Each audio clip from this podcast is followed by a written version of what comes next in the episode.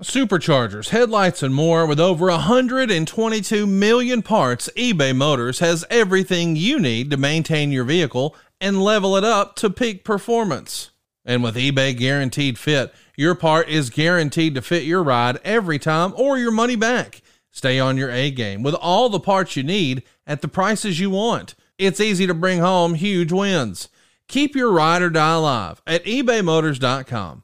Eligible items only. Exclusions apply. See ebaymotors.com. Do you own or rent your home? Sure you do. And I bet it can be hard work. But you know what's easy? Bundling policies with Geico. Geico makes it easy to bundle your homeowners or renters insurance along with your auto policy. It's a good thing too, because you already have so much to do around your home. Go to geico.com, get a quote, and see how much you could save. It's Geico easy. Visit geico.com today. That's geico.com. Want to know what makes my day? Reading the reviews from SaveWithConrad.com. John in Lincoln, California left us a five star review that said this was the easiest and most professional loan company we've ever worked with. Larry, Philip, and Holly were professional and friendly, making sure we understood every step of the process and answering all of our questions in a timely manner. We knocked one and a half points off of our interest rate, took cash out to pay down debt and repairs, and our payment didn't increase. Amazing team, amazing experience. Thank you. No, thank you, John. I appreciate the kind words. Here's the thing, man. We want to get you the best rate possible, but more importantly, we want to set you up for those long term goals. Don't you want to pay your house off faster? Wouldn't it be cool to do it with cheaper monthly payments? If you've got debt, it's up to you how you pay it back. At SaveWithConrad.com, my family will help your family do just that. We're going to get you the best rate possible, the greatest tax deduction possible, get you out of debt as fast as possible with the cheapest monthly payments possible. And it's all possible at SaveWithConrad.com. NMLS number 65084, equal housing lender. Seriously, get yourself a quick quote right now. We're routinely helping our listeners save 60, 70, 80, even $100,000 worth of unnecessary interest. But how much can you save? Find out right now for free at savewithconrad.com. Man, we love talking about our friend Steven Singer, and I'll tell you, the competition must really hate this guy. He just makes the experience of buying a diamond better and better, and he makes it fun. Steven is the very first to offer each and every customer the perfect price. That's right. Have you ever wondered if you're getting the best price? Are you uncomfortable negotiating? Well, head to Steven Singer Jewelers and you're guaranteed to get the perfect price. You'll never pay more than the guy sitting next to you. Here's a little insider tip. Most jewelers mark their merchandise way up just to mark it down to make you feel like you're getting a deal. The guy next to you may be paying less. Do you want the most important purchase of your life to be based on your negotiating skills? That's never the case at Steven Singer because at Steven Singer Jewelers, you're guaranteed to get the perfect price all day, every day, 365 days a year. That's why we trust Steven Singer. He makes the experience of buying a diamond so easy. So check out Steven Singer Jewelers at the other corner of 8th and Walnut in Philly or online at IHateStevenSinger.com. Steven Singer Jewelers, one place, one price. Welcome to something to wrestle with. Something to wrestle with. Bruce Pritchard. Who's Pritchard? Well, you know. That's not a rib. She pooted. She booted. Let a rip. No, yeah, but me. There's no box of gimmicks. Rumor and innuendo. I don't deal in rumor and innuendo. And, and was he there? I was there. Say something about I don't give a shit. I ain't scared. I ain't scared to Fuck him. you, Bruce. I love you, take the cheese. Double cheeseburger. You take the gravy. Double cheese.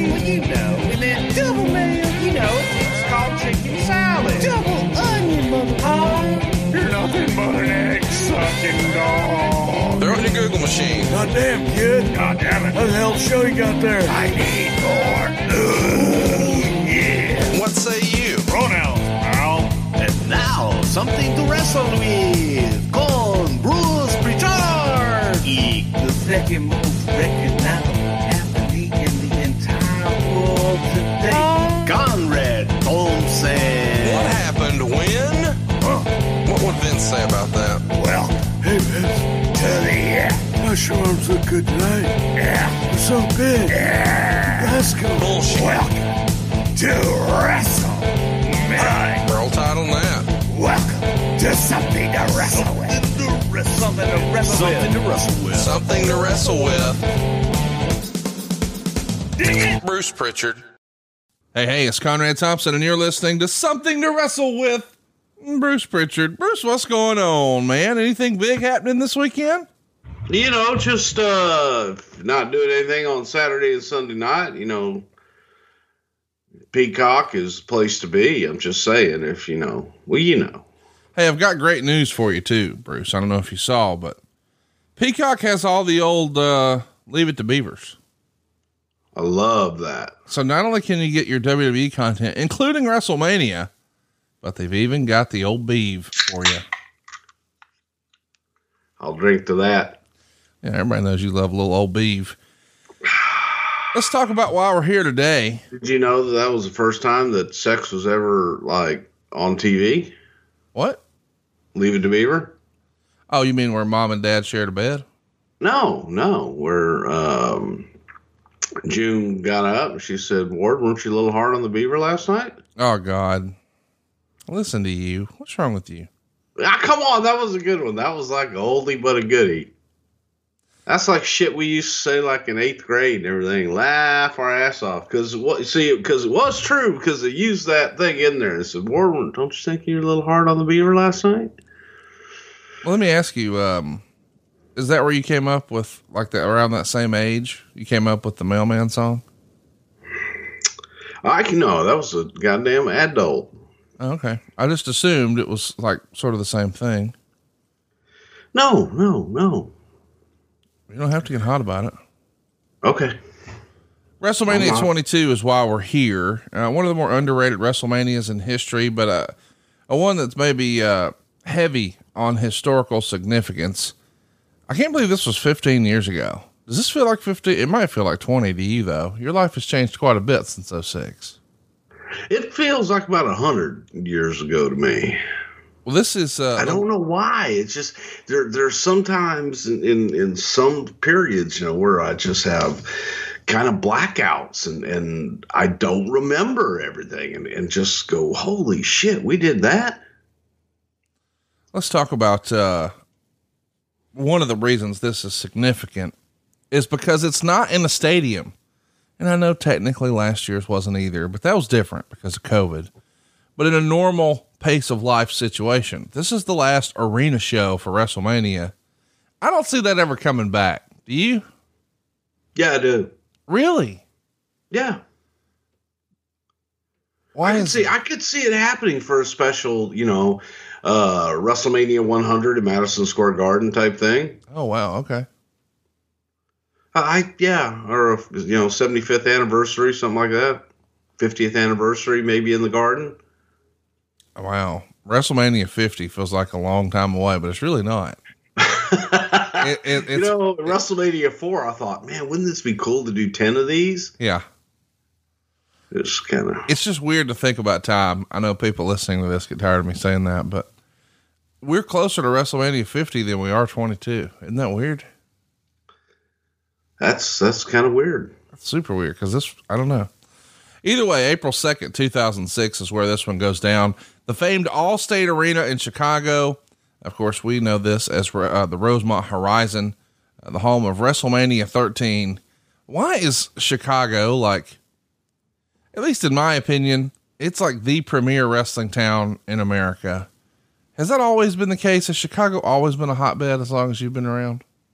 As far as I can remember, you know, Verne ran it for the AWA, and that was always a hell of a town for them. But as far as WWE goes, the Chicago market was always great. And, you know, for whatever reason, man, there's something in the water there that the Chicago fans are rabid, enthusiastic, passionate passionate fans. So you add all that to a building that is built in a way, old wooden building that is, kind of goes straight up and has tremendous acoustics, and you have the perfect storm for a great live event. Yeah, the acoustics in that building are something that we've even heard Steve Austin talk a lot about. He sort of uh, gives credit to the wooden ceiling for being the reason that the acoustics are what they are. You know, we've we've heard other people say in a stadium the sound just goes up. Uh, and in a dome show, perhaps you're too far away from the, the audience, but you can get a, a rabid feel. And I can only imagine from a performer standpoint, there's nothing better than a, a crowd that feels like they're on top of you and seems like they're louder than ever. Exactly. And it, it, it just energizes you, man. That's the juice that you're always looking for. Uh, better than any drug is to go out there and be able to have that audience in the palm of your hand and have them react to everything you do. Did you, was the company not sold on the idea that they could run a stadium in this era? You know, the prior year we're at the Staples Center, which don't get me wrong, was a big one. And the year before that, we're at Madison Square Garden, which historically we understand. But the year before that, we're in a stadium in uh, Seattle. And the year before that, we're in a dome. And the year before that, we're in a dome. But it does feel like there's a bit of a departure. 04 is an arena, 05 is in an arena, 06 is in an arena. And of course, we know the next year we're in Detroit, we're in a dome, and, and we're sort of back to business as usual. But that three year stint, was the company just getting really strong? Uh, I don't know, uh, sweetheart deals from the from the local communities, or was You it? know, go ahead.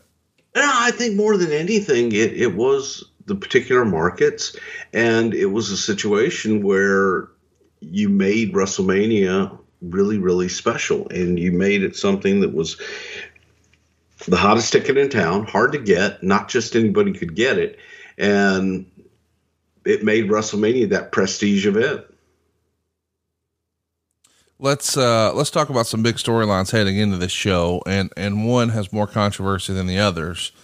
Rey Mysterio would win the Royal Rumble, last eliminating Randy Orton in his tribute to Eddie Guerrero. Mysterio then drops his title shot to Orton and No Way Out, but it's announced that it's going to be a triple threat match for the world title with Rey Mysterio, Kurt Angle, and Randy Orton. Lot to unpack on the whole Eddie Guerrero, Rey Mysterio, Randy Orton thing. Uh, but we're flip flopping on the part of Rey being involved. Do you think that was planned all along, or were we sort of second guessing our decision to give Rey the quote unquote big belt? Uh, I think it probably depends upon who you talk to. And Pat Patterson used that. Ah, at that time I would tell me it's that, that little guy, and you put him in there, and that's a big giant, and you say, fuck you, and he wins, and oh my God, they'll go banana. Um, and they did. But it was more than anything, I think that it was Vince's way of kind of playing with the audience. You got him, you don't, you don't, and going back and forth, making Rey earn it and making Rey have to fight to get there. Uh, from the standpoint of He had to earned it versus he was just given the opportunity. Yeah, yeah, yeah. I mean, listen, I, I know that that gets criticized a lot. I think if, you know, several years ago now at this point, and I know you weren't there at the time, but people felt like, hey, they're not giving us Daniel Bryan and we just want Daniel Bryan. And then, of course, Daniel Bryan winds up getting his big crowning moment. And I do think there is something to be said about he made us wait for it. It was a slow burn, if you will. And when it finally happened, man, it was a pretty special moment. But I'm, I'm referring to WrestleMania 30 with Daniel Bryan. I don't think I felt the same way about WrestleMania 22. And I don't know, in hindsight, do you think that being a three way hurt it more than it helped it? I don't think it hurt it at all. No, I really don't. I, I think it was a good story for Rey, and Rey had a lot of obstacles to overcome, and overcame them, and became, you know, became the guy. It just felt weird to me the the um, the decision to insert Kurt Angle into the mix because if you go back, Batista gets hurt and they need Kurt to sort of flip flop brands. But at that time, it feels like the fans are really behind Kurt. And even when you go back and you watch this match back, it feels like the majority of the crowd is pulling for Kurt. Now, that's not to say they're not excited when Rey wins. They understand it was a big moment, it was a title change, it was history. But it is, I don't know, it just feels less than as a three way to me, but we'll agree to disagree. Let's talk about Triple H. He wins a triple threat match over Big Show and Rob Van Dam. He's going to become the uh, number one contender for the WWE title to face John Cena at WrestleMania. Is this sort of the obvious choice? Triple H, John Cena. one on one in the main event of WrestleMania. We know that the year prior we saw, I guess you could call it a main event with for John Cena in WrestleMania, but he didn't go on last. But he is here, so it probably makes sense that you have a well established quote unquote top guy standing across from him. Who better than Triple H? I think it was a easy match to make. Made the most sense, and I think it was the best match in the book. All right, heads up, boys and girls. Our pal and Grammy nominated artist Wale has announced an official apparel partnership with WWE along with Foot Action. The very first Wale Mania capsule was designed with Wale, and it's going to launch during WrestleMania week and feature some of the greatest black champions of all time. There will not only be apparel available online from the greats of today, like Kofi Kingston and Sasha Banks, but also legends like Booker T, Mark Henry, and Ron Simmons. Damn. Wale Mania launches on April 7th. Follow at Foot Action for more details. And I got to tell you, man, I'm pretty hyped up about this. Wale has been a big supporter, not only of professional wrestling, but of our podcast for years. And now he's got to deal with Foot Action? Come on, man. You love wrestling as much as I do, or you wouldn't be listening to this podcast. And who doesn't want a style and profile? Seriously, this is a big deal. Make sure you follow at Foot Action at Wale and use the hashtag Wale Mania, or just check out hashtag Wale Mania and see what's causing all this. Wale Mania launches on April 7th. You got to follow at Foot Action for more details. But man, this is so cool, and we are so glad to be a part of Wale Mania. Coming to Foot Action Kofi Kingston, Sasha Banks, Booker T, Mark Henry, and Ron Simmons. Damn! Wale Mania is a WrestleMania tradition, and this year it's no different. Check it out right now. Use that hashtag Wale Mania, and be sure to follow at Foot Action and at Wale to get the lowdown on all the new t-shirts and hoodies and everything else that Wale's got going on. Because let me assure you, if Wale's involved, it's going to be cool. It's at Wale, at Foot Action, and hashtag Wale Mania just in time for WrestleMania. And it launches April 7th. The Observer would say, as far as plans go, it's been decided since the day Cena switched brands that Triple H was beating him for the title. Um, I don't know how much I agree with that, but it does make sense that whoever's making these decisions probably has somewhere. Here's our top baby faces. Here's our top heels. And you do that for both Raw and SmackDown because matches are, you know, runs or whatever storylines are only as good as who's the guy's opponent, right? You got to have an attraction and you got to have an opponent. And you need to have a story, and you need to be able to have people be interested in the story and care about the two competitors and actually give a shit. Let's talk a little bit about some backstage turmoil as we head into the show.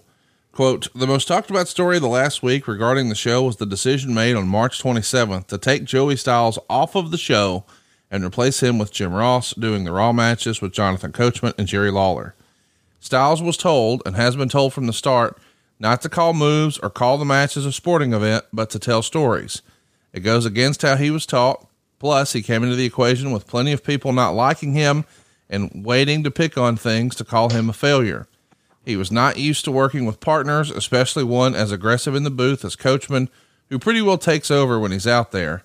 No matter how it's sliced, it can't be said it's anything but a major vote of no confidence and a slap in the face.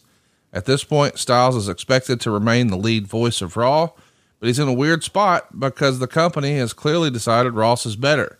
Styles was not happy at getting the news, but later claimed that after being disappointed and then mad for about 90 minutes, he claimed he realized he's not where he needs to be for the position. Ross was flown to Omaha to produce the announcers and spent five hours both on preparation and the show. And after the show, he was working with Styles. Lot to unpack here. I really enjoy the uh, the discussion about Joey Styles in WWE because I feel like so many of us who were big fans of his in ECW, when he came over to the company, as excited as we may have been, it just felt weird. Uh, We wanted him to be the voice of ECW, and now he's trying to be the voice of WWE, and it feels like, pardon the pun, a bit of a styles clash between the way WWE presented it and the way uh, you know, Paul Heyman had before. What do you recall about this switcheroo here on March 27th?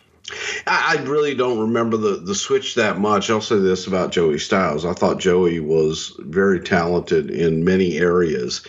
Unfortunately, Joey was only, as far as his commentary goes, I think that Joey had done it so long in that ECW style of, oh my God, and all that, that that is that's what Joey naturally fell back into. So while I think that Joey had a lot of talent, and, and I didn't think Joey was bad at all, frankly, um, it was different. It was just different. And, you know, you also had Jim, oh, you know, oh, damn, I'm play by play guy. Why can't I do play by play? And Joey, you know, she, ECW. Um, I think it was a combination of a lot of things. Is it just Vince trying something on? Maybe being told or beat upon, hey, you got to do this. You got to you got to give this guy a try. Or is it more Vince? Goddamn, how long does Jr. need to sit in that seat? Let's try some new things. And then whatever the case, it just not being the best fit for the style or or the push that he wants. Yeah, I think that you know, as far as putting someone else in that seat, that's been that's legendary as far as from day one. Vince is always looking for who's you know who's the backup, who's next. Um, always always wants something simmering on the stove, you know, behind it so that it's ready to go if you have to make a change or you have to make a move. And this was no different. Joey didn't come in to be, oh my God, this is going to be the voice of the WWE for the next 30 years. Um, I think Michael Cole, you know, more than anything, was done it by accident in a lot of respects. But I think Michael Cole is good. Michael gets knocked an awful lot. I think Michael's a good play-by-play guy. Jr. was a good play-by-play guy. Um, it just it's the times it's the times. And sometimes you, you, change things and you make a change and you realize well shit maybe we want to change it back and, and go back to the way it was and we'll keep looking for a different sound and a different look. Let me ask do you think the timing of this is just based on vince really wants to make sure that everything is perfect by the time it comes around to wrestlemania I think so, and and again, it, it's um, whenever you look at that time of year, it's always a time of year of change and and experimentation and and trying new things. I think that you have the most eyeballs and a lot of people interested in the product at the time, and that's the time that you want to put your best foot forward. We know how uh, strongly Jr. feels about you know, being the lead guy and having this opportunity. How tickled was he to get this call? Oh God. Well, I mean, it's. You remember I told you the story about the Iron Sheik winning the gimmick battle royal? Yes. It was the Iron Sheik. It was. I thought, of course, I win. Who else would win but the Sheiky baby? Uh, I think that Jim, in a lot of respects, is is the same way when it comes to this. Who, who else can put in there? Oh, sassafras. God damn! I, I, I, you know, we, you, are, are, y'all done playing your little games now? That, you, that you're ready for the professional to, to step back into the booth and do what I do, sassafras. That's tremendous. Give me another Crown Royal. Let me talk a little bit about uh, Jonathan Coachman it's written here, quote, there was a lot of heat on Jonathan Coachman over the past week. Coachman has his full-time job at CSTV, and even though he's charismatic, people with outside interests must pay. He did himself no favors by complaining that he was brought to Detroit for Saturday night's main event and had to cancel hosting a CSTV show that day, and then they only used him on the web broadcast. Worse for him in that depo- in that department, Michael Cole was also brought to Saturday night's main event, not used at all, and didn't complain about it is this one of those weird deals where wrestling politics are just out of control? You know, like, or is it more about? Hang on, hang on, hang on. You say wrestling politics and and all this shit. Let me ask you something. I mean, you have a Memorial Day uh, day open at the office Yep. because there's a lot of people that are off that day that can come down and, and look at getting a new mortgage, right? Right. Sure. Okay. Well, so what if you know you have everybody come in and only only one person or there's one person who doesn't have one appointment or sell one mortgage or do anything? Right. They're going to bitch and moan. Sure. And then you'll have someone else in there that, that only had one appointment or maybe only sold one mortgage or what have you. And they're like, no, well, shit, man. Well, that that's just kind of how it goes today. That's just shit that happens sometimes. I don't think anybody says, oh, well, coach, you know, coach, coach is coach. And coach is very talented and, uh, same thing, you know. It's it's. I think that people get frustrated at times and forget about. Well, you know what? They could have not brought me in at all because Well, that- they had absolutely zero for me. That's what I mean is I just when I I was trying to belabor the point. This feels political in that sometimes we see whenever we watch politics on TV, people are fired up or outraged about something that's not really a big deal. But we've got to create content for our television program. So we're going to make something that's not a big deal into a big deal. I mean, over the years, my God, how many talent have been brought to a wrestling show and then plans change, Conrad, and they're not used? Like this is not unique to wrestling or television. Uh, it's a live event. It sort of is what it is. And I don't know. The idea that this got page time to me just stuck out like that's a prime example of quote unquote wrestling politics. I don't see how that's even a story. Yeah, I don't either, and uh, I can only imagine where the story came from. Well, that's what I wanted to ask, I guess. Do, do we assume that when stories like this come out, I mean, I've seen the way coach at, you know, on social media interacts with the quote unquote wrestling journalists. The, boy, he is no friend of theirs. How does this get out there? Is this someone from the office just looking to bury coach? Like the idea that anybody even knows about this, or is it more like maybe he just mentioned something in catering and one of the boys, Hey, guess what I heard? Or maybe that it was just made up by some wrestling journalists. There you go. Could be. Let's uh let's keep rolling here. Let's talk about what's next on the show. We've got the uh, the Hall of Fame coming, of course. If it's WrestleMania, you know there's a Hall of Fame. Um Bret Hart and Eddie Guerrero are names that are discussed. Vince had been attempting to mend fences with Bret for a long time. Were you surprised that it actually happened? That Bret finally went in the Hall of Fame? No, not at all. You know, um, there had been a there had been a meeting, I guess, in maybe 04, maybe 05, something like that, uh, where Bret and Vince got together and and talked for a long time and, and just mended fences and it's like let's let's get over this and and move forward from Vince's point of view, I think he had always wanted to do that and always just was like, you know, hey, Bret, come on. Um, let's go with the good times and let's go with all the good shit that we did and, and move forward. And let's, let's don't, don't have this wall up between us. So it didn't surprise me at all. It just was a matter of time. And I think it was the right time. Bret is uh, still upset. He said at the time, they've sent me a contract and I don't have any intention of signing it. I know what that contract means to them. I had a contract and they screwed me over on it. Now they come back to me with a contract 10 years later and ask me to sign it for what? I don't know, man. It just feels like he wasn't ready. I mean, to the point he even addressed Shawn Michaels potentially being at this Hall of Fame induction. He says, I've basically told them if I see Shawn, I'll get back in a cab and go straight to the airport. They'll have to get him to do my induction speech. I just feel that there's too much anger for me. It's too combustible. Did you ever have a, a conversation with Bret before he went into the Hall of Fame here? I did not uh, see and or speak to Bret the entire that entire weekend. So he was legitimately in and out. Yes. Yep.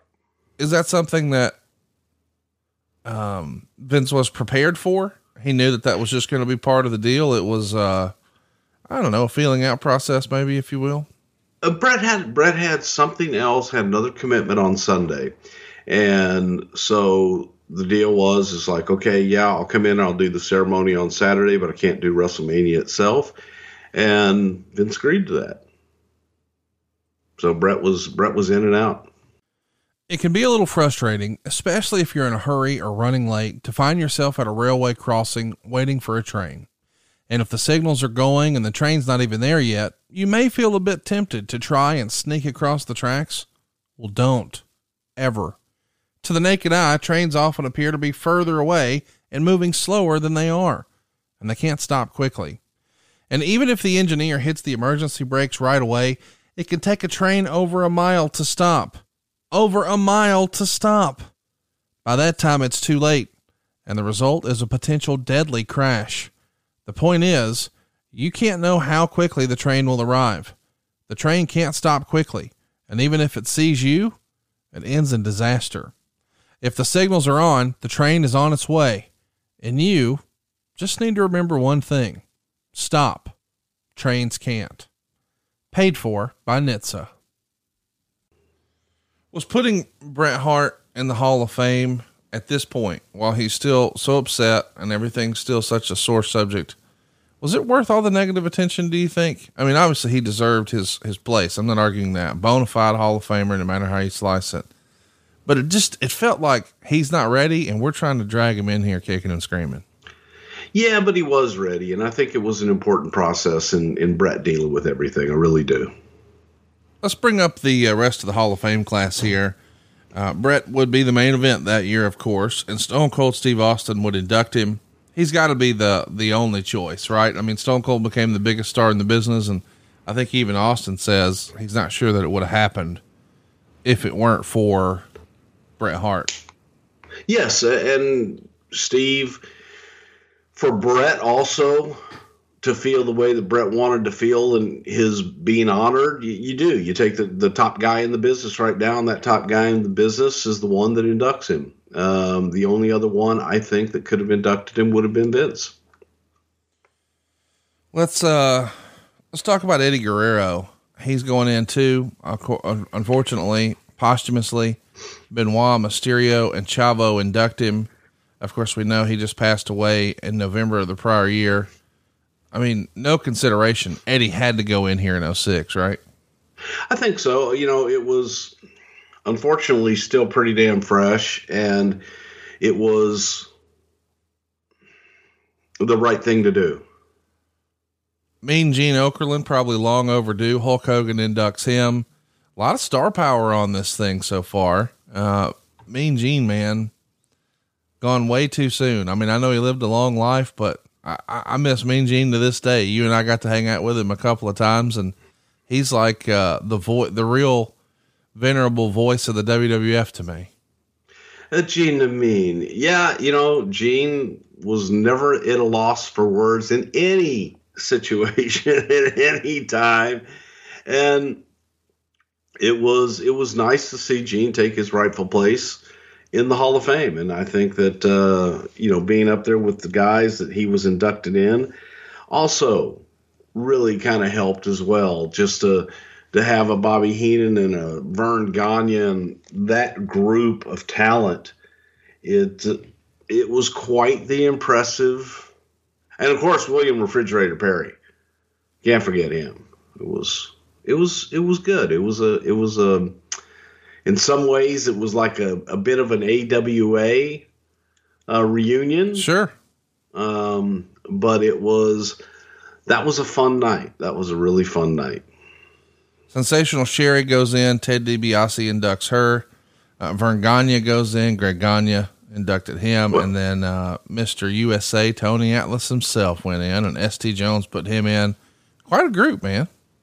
Yeah, and yeah, the, my favorite part about the whole thing was Sherri Martel uh, in her speech just burying Eric Bischoff. and about if if Bischoff were around and blah blah blah, and she would do this and she would do that. Eric stood up in the audience and said, "I'm right here, Sherry," and she screamed like she had seen a ghost. It's tremendous. It was absolutely one of the high spots. I mean, that one you couldn't have planned any better. The Blackjacks go in, Bobby Heenan inducts them, and uh, as you said, uh, Refrigerator Perry and uh, John Cena put him in. Man, this is uh, a great Hall of Fame class here in 06. Yeah, it, it was it was amazing. And the other good thing about that was, you know, Blackjack Lanza and Blackjack Mulligan, and Mulligan uh, had difficulty standing. So the idea was that they would get Bobby Jack up to the podium and get him basically in place, and that it would be a very short acceptance speech. As they got up there, you know, Lanza, of course, was like, uh, "Hey, Jack, I'm just gonna, uh, I'm just gonna say thank you real quick, and I'll throw it to you, and we can go sit down." And Lanza went on and on and on and on. It was fucking brutal. And you could tell Lanza was just ribbing him because he would turn to turn to Mulligan and just go, I, am I'm almost over type thing. and he would just go on and on, just waiting for uh, Mulligan to like sell and trying to just go sit down and shit. And it was um, that was a fun, good, good, good little piece of business there, Connie. Good little piece of business there. Let's talk about um, what it meant to the Guerrero family. You know, that's probably the sweetest moment of all. I mean, people are obviously excited to see the laughs and the funny ha ha's and pay tribute to one of the best of all time, the best there is, the best there was, et cetera, et cetera. But Eddie Guerrero being so fresh. Do you remember hanging with their with his family at all that weekend and how excited and and and they were to sort of pay honor to their husband and father? Yeah, absolutely. And and it's just you know, unfortunately what you get to a WrestleMania week and from our vantage point, we're so damn busy that if I if I get to get back and say congratulations to him is is a big big thing and a great amount of effort. So it's I didn't get to didn't get a hang with him nearly as much as I would have loved to, and it was um, that one. You know, again, still that one was just kind of hard because it was fresh, but I also think it was the right thing and right time to do it. We just recently talked about this WrestleMania with uh, Kurt Angle, and we talked about the main event. And one of the things we talked about was the idea that Randy Orton is going to be suspended for 60 days for what's called unprofessional conduct. And it was even hinted around on the recent Broken Skull sessions where he sat down with Stone Cold and he said, Well, I was doing some dumb stuff and I did some more dumb stuff. It feels like he was, uh, I don't know, trying to find the line. You know, I, you know, I, I hate to make this analogy, but uh, Megan's been trying to train our dogs, and so the dogs are trying to figure out what they can get away with. It was Randy trying to figure out, hey, how do I find my way here as a top guy? How do I acclimate to this and handle this success? I need to figure. I'm I'm a bit of a rebel spirit, but I need to figure out what I can do and what I can't do. Uh, was that a process for Randy? Is that fair to say? I think it's fair to say that everybody screws up. Uh, some of us more than others, and I'm looking in the mirror on that one. Um, and it, it's it's a matter of, of growing up and maturity, and sometimes you make poor decisions. I know I made enough of them in my lifetime to to not throw stones.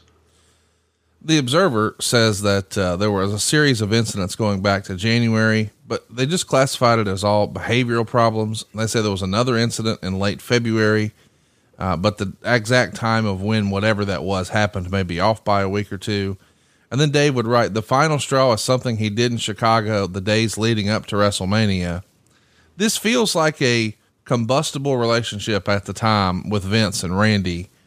Were you in Vince's ear or Randy's ear, sort of trying to let cooler heads prevail, play go between? What can you tell us about just their personal relationship? Because it feels like it's trying to come to a head here in 06. Well, I think that uh, Meltzer probably has all of that wrong, most of it wrong, if nothing else. Um, but I, I don't really remember. um, so, it, you know, it's one of those situations again. When you said how Randy put it, I think that Randy put it best. That sometimes you just uh,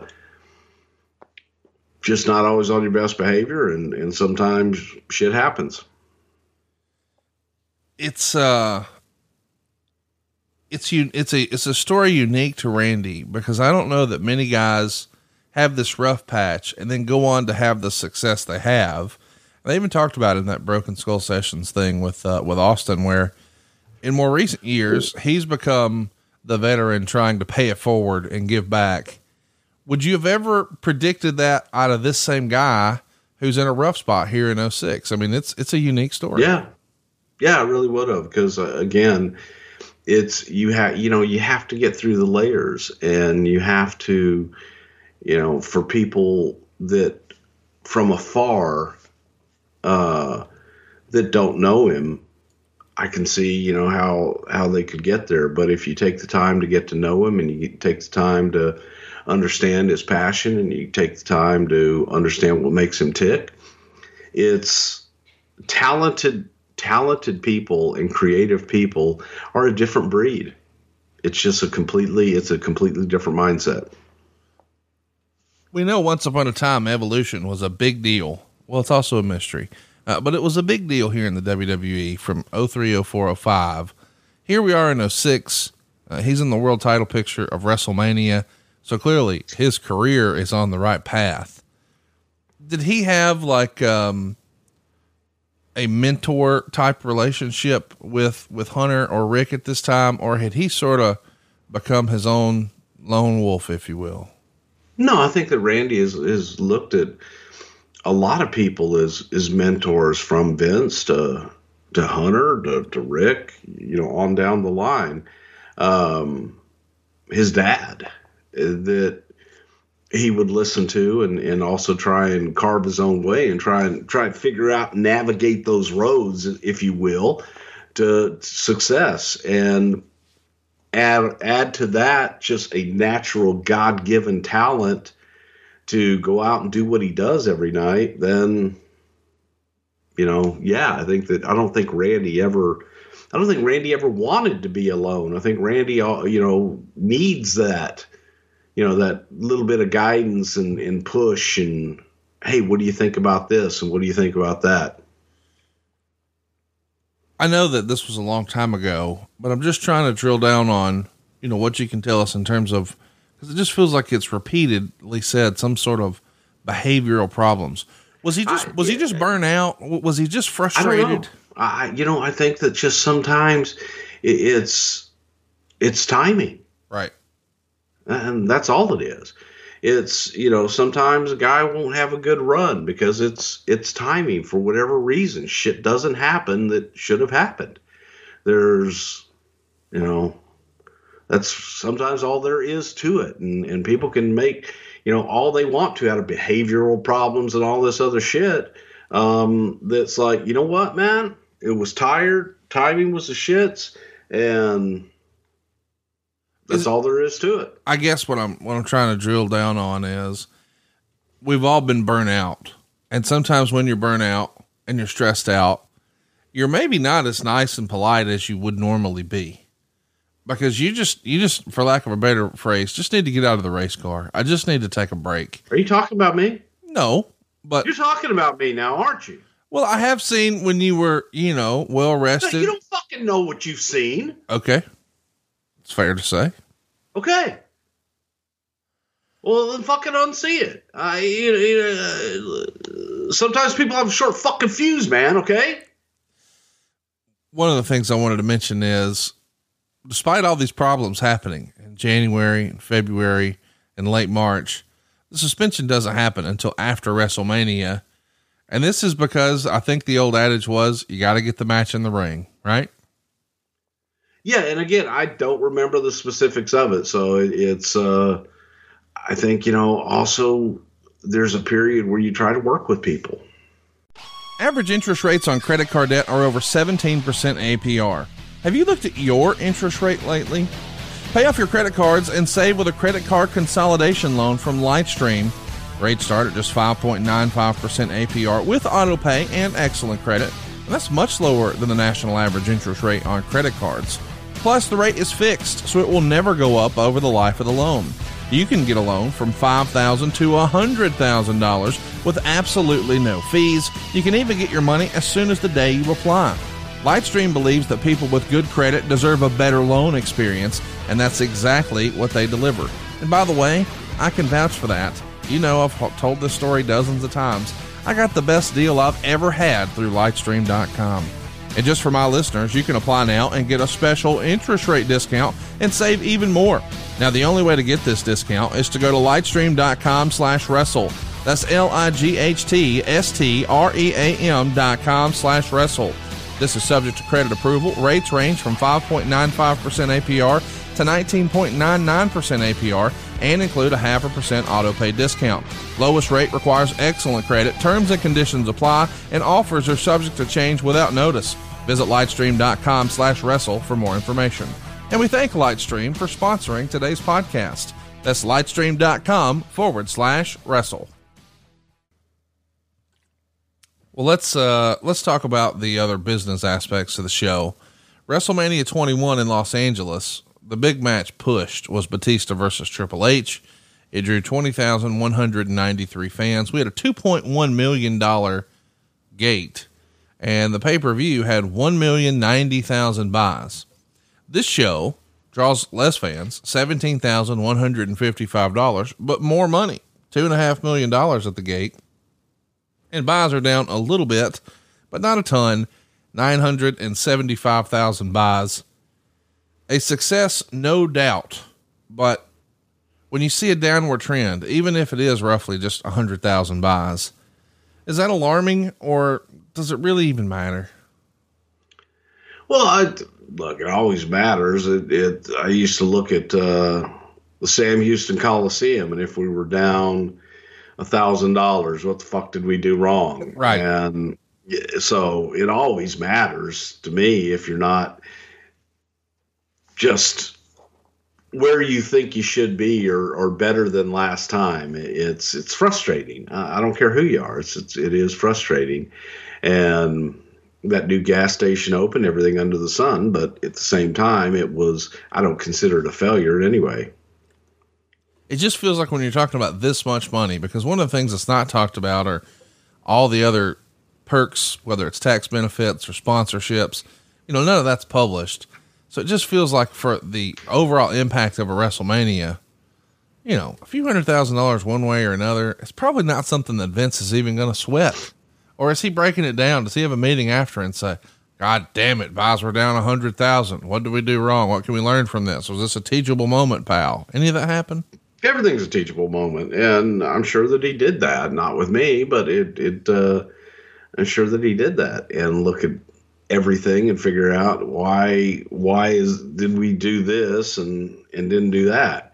Um, I do want you to have mention, to you have to analyze it and you have to look at it and, and times times were changing at that point and looking at okay should we have done a stadium should we have done a lot of things there's a lot of you know woulda shoulda couldas I want to mention the, um, the difference in business because you said times are changing.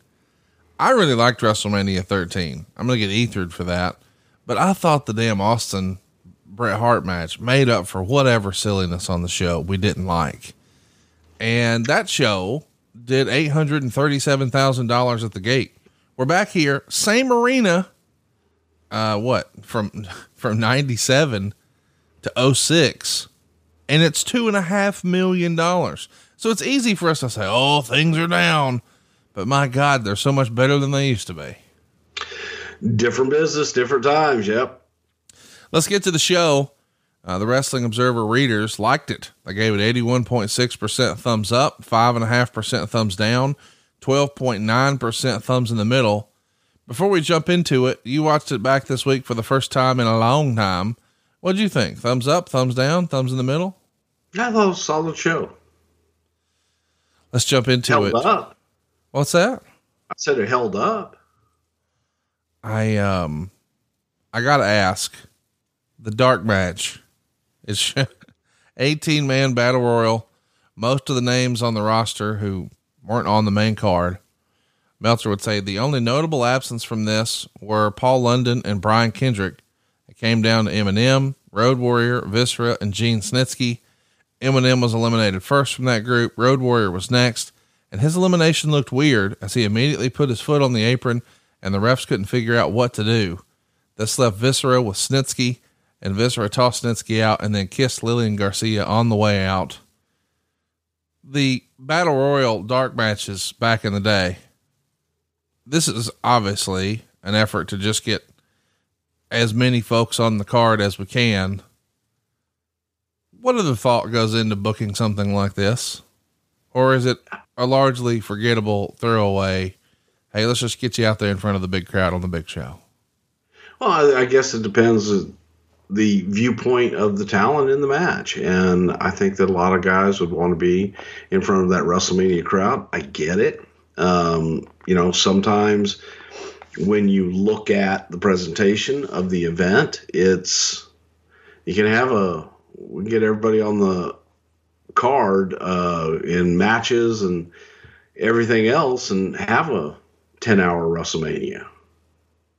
That's that's just not realistic, and it's not something that uh, unfortunately we could do. Um, there was a point in time, I think we did it the hell did we do it? Uh, maybe in LA or something like that, where we did a WrestleMania, and basically it was all day long live. Um, if you bought the pay per view, and there were commentators that were going through fan access and getting ready, and we had matches, and it was anyone that watched it, bless your heart and thank you. Um, I just don't know that the the audience really crave that much. And I know, you know, today's a different time and day and everything else. Uh, so we're not talking about today, but I'm looking at it back then where you have a have a captive audience in an arena for so long. It's they could get tired out pretty quickly. Big Vis gets the big win here. I uh, I'm glad. Well, that's kind of like Jr. doing commentary. Well, who else would get it? this is like a precursor for the Andre the Giant Battle Royal. Uh, next up, we've got Kane and Big Show retaining the World Tag Team titles over Chris Masters and Carlito. They go six minutes and 41 seconds. There's surprisingly loud chants for Carlito here early on. Uh, Big Show presses Masters and drops him. Masters rolls out. Show presses Carlito, throws him over the top onto Masters. And then Kane comes off the top rope onto both guys, but really he's trying to clothesline Masters. And the finish would see Show have Carlito set up for the choke slam when Masters gave Show a chop block. Masters comes off the top with the old double sledge, but Show moves and Carlito gets nailed. Kane pins Carlito with a choke slam, and Masters and Carlito are arguing after the match. Meltzer would say Kane and Carlito were better than they've ever been on TV, but there wasn't much to the match, star in three quarters. You've got some bona fide Hall of Famers here and some upstarts who the company's really high on with Chris Masters and Carlito. What an interesting pairing that was in hindsight, too. Two guys that in this era I felt like, man, they're going to be big stars here for a long time. And then for whatever reason, it didn't work out. And they're taking on two guys who were literally big stars here for a long time. Yeah, I thought the match was okay. I didn't think it was uh, a, a match spectacular but I thought it was okay. And it's kind of, you know, kind of fun. And it showed Carlito with his working boots on. And again, you had Kane and Big Show out there for star power. So they were able to, you know, take it to that next level. But I didn't think it was great. I thought it was okay. Uh, the Big Show and Kane are going to transition the titles right to the Spirit Squad the next night and Masters and Carlito break up the same night. Why was it time to split Chris and Carlito? Did you just see them more as single stars and it was worth a shot to try it and it just didn't work for whatever reason? Yeah. It, again, I think that uh, both Masters and Carlito were better as, as single stars, but they were friends and wanted to try the tag team for a while, thinking that there would be chemistry there. But if you were going to get your money out of them, you were going to get your money out of them uh, as singles competitors. both had the look and both had had the aura of being good top singles guys. Let's talk about Spirit Squad here for a minute. They debuted on January 23rd, 2006, and they're going to come in with a lot of TV time. Who was so high on the Spirit Squad? Was that a Vince thing? I mean, I know everything always is a Vince thing, but do you, what can you tell us about how this not only came to be, but how it became so prominent? Whew. Um, you know that's a that's a product of of long overseas flights. Sometimes that uh, things come up and you start discussing, and then you go around in a circle, and by the time you land seven hours later, you've got a spirit squad. Um, but also looking at it, I forget who the hell um, had been a male cheerleader. Um, and one of those guys, I think it was a male cheerleader in college or something. But there was someone on the team or there was someone in the office or something that had been a male cheer- cheerleader that was, you could just see. And when you look back, you know, you have your jocks and you always have the dick that, that's, you know, the jock that walks around, you know, and campus stud and all this other bullshit. Well, the feeling was, and I've I've known a few cheerleaders in my day that uh, male cheerleaders at that that uh, they would walk around like they were the hottest shit in the world and and they were because they were hanging out with the cheerleaders all the time and there were those guys that were just complete dicks that I'm not saying this about all male cheerleaders, folks. Okay, so I don't want any male. Um, but if they were easy to hate, they, they came across to where these guys were easy to hate, and it was something that Vince really believed in, and we went for. There you go. I can drink to that. Let's um let's talk about the next match and what a match it is. Rob Van Dam wins the Money in the Bank ladder match in 12 minutes and 21 seconds beating Shelton Benjamin, Matt Hardy, Ric Flair, Fit Finlay, and Bobby Lashley. Just one Hall of Famer after another. But boy, a couple really stick out, don't they? Yeah, you know, whenever I think of a ladder match, I always think of those great ladder matches that Fit Finlay had, and, and of course, you can't leave Ric Flair out of that uh, commentary because when I think of great Ric Flair matches, I think about that ladder match that he had in Weslaco, Texas, that time in the summer of '74. Uh, sure. Yeah, yeah, it was great. He and Wahoo, he and Wahoo had some great ladder matches back in their day as I said last week, I don't, you know, I, I, think that the most intriguing part of this match was to see how many rungs that uh, Ric and Fit Finlay would actually attempt to climb. and needless to say, I think they, for the most part, were able to work that ladder match without going too far up that fucker. Ever. Okay, timeout. I want to talk about how much I love tag team wrestling and specifically my favorite part of a tag team match. It's the hot tag, baby. We recently got the hot tag over at SaveWithConrad.com from Michael in Williamstown, New Jersey. He left us a five star review and he had this to say When I started the refi process, I went to the company that held my loan to ask about a refi. They were less than optimistic about some of our refinance goals. A fan of Conrad's podcast, I wanted to give Conrad a shot at earning my business. I worked with Jimmy and immediately got the sense that our goals were realistic. I locked in an ultra low rate, and the terms that made the deal were a no brainer for me.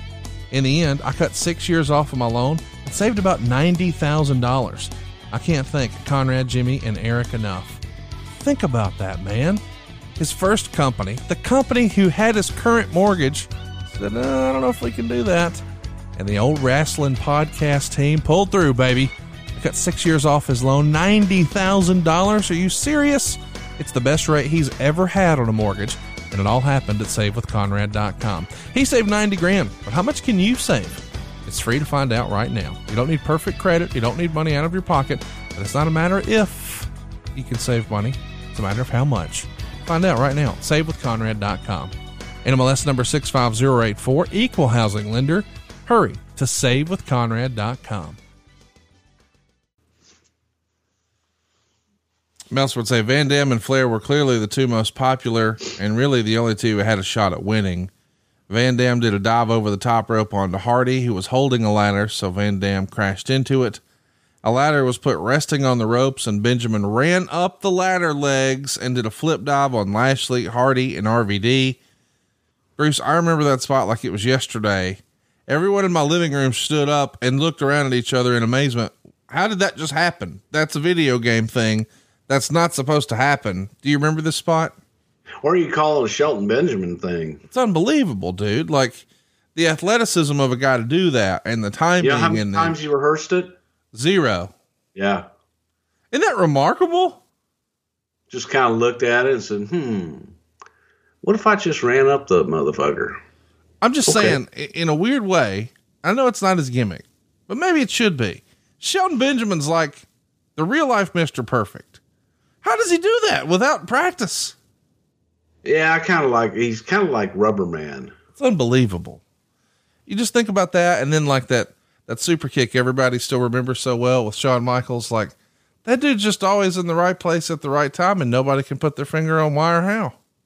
Yep. Um, there's a lot going on here. There's some big bumps. Hardy superplexing Flair over the top of the ladder. Flair working on that knee, and um, he's taken to the back. Benjamin tries a power bomb on Lashley off the ladder. Finlay and Hardy try to pull Lashley off. Flair comes back limping. He's going crazy, chopping everyone in sight.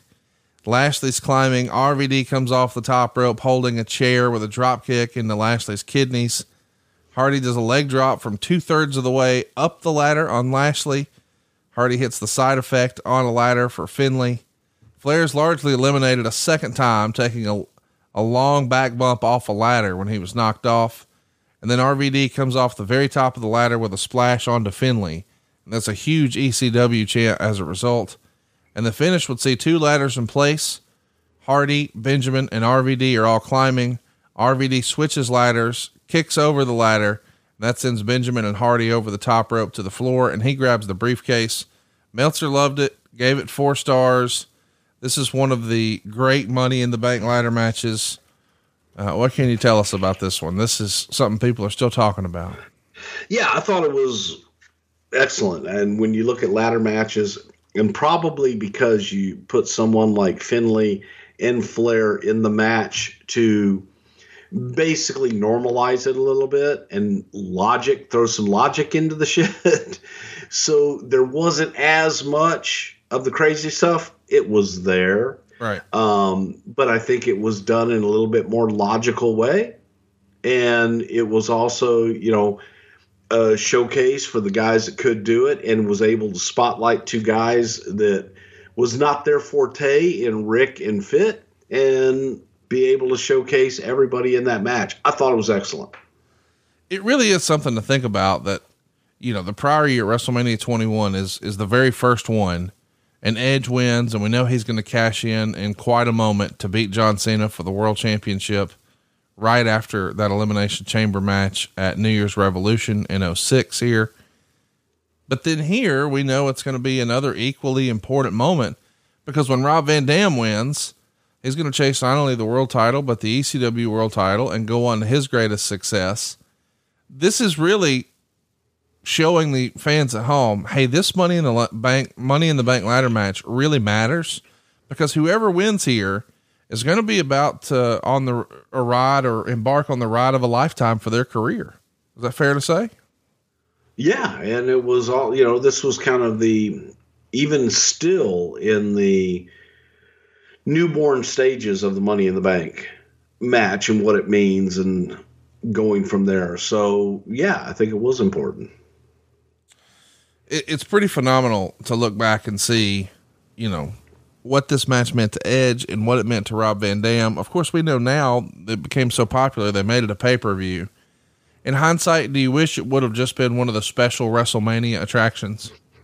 forever. I like actually I like the pay per view and I, I like building around it because it is such of a special moment and it's an opportunity to have something that means something on a pay per view other than a championship match. Um, next up, Howard Finkel is going to introduce the Hall of Fame inductees. This is probably well timed. I think you would call this a let me up segment. I mean, how do you follow a car crash like that? You need to have something to just let people settle in, huh? Well, yeah, you want calm down, folks. Here we go. And here are your Hall of Fame inductees. Uh, Refrigerator Perry and Verne Gagne get nice reactions. Howard Finkel makes it known that Bret Hart was uncomfortable about being there. Not a negative reaction at all, uh, just more quiet, almost like people totally understood. But a huge reaction for Vickie and Chavo Guerrero. Meltzer would say it was just incredible, even more than you'd expect, and you could see it really made both of them very happy. A nice little feel good moment here.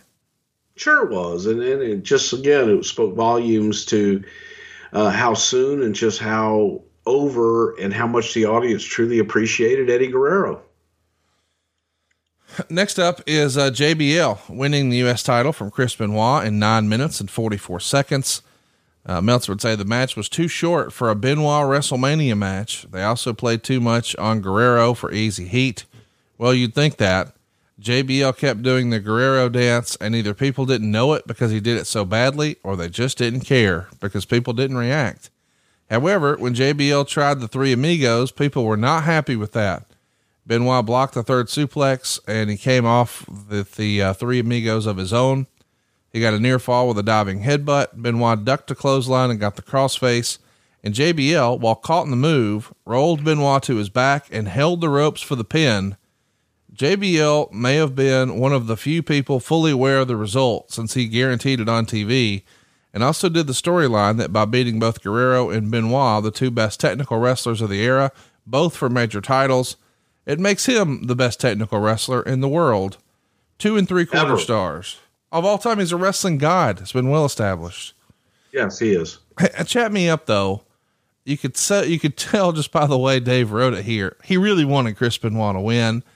Uh, but this is a, a heat moment. You know, normally WrestleMania is filled with feel good moments, but we're still uh, leaving Benoit's moment in the sun for another day.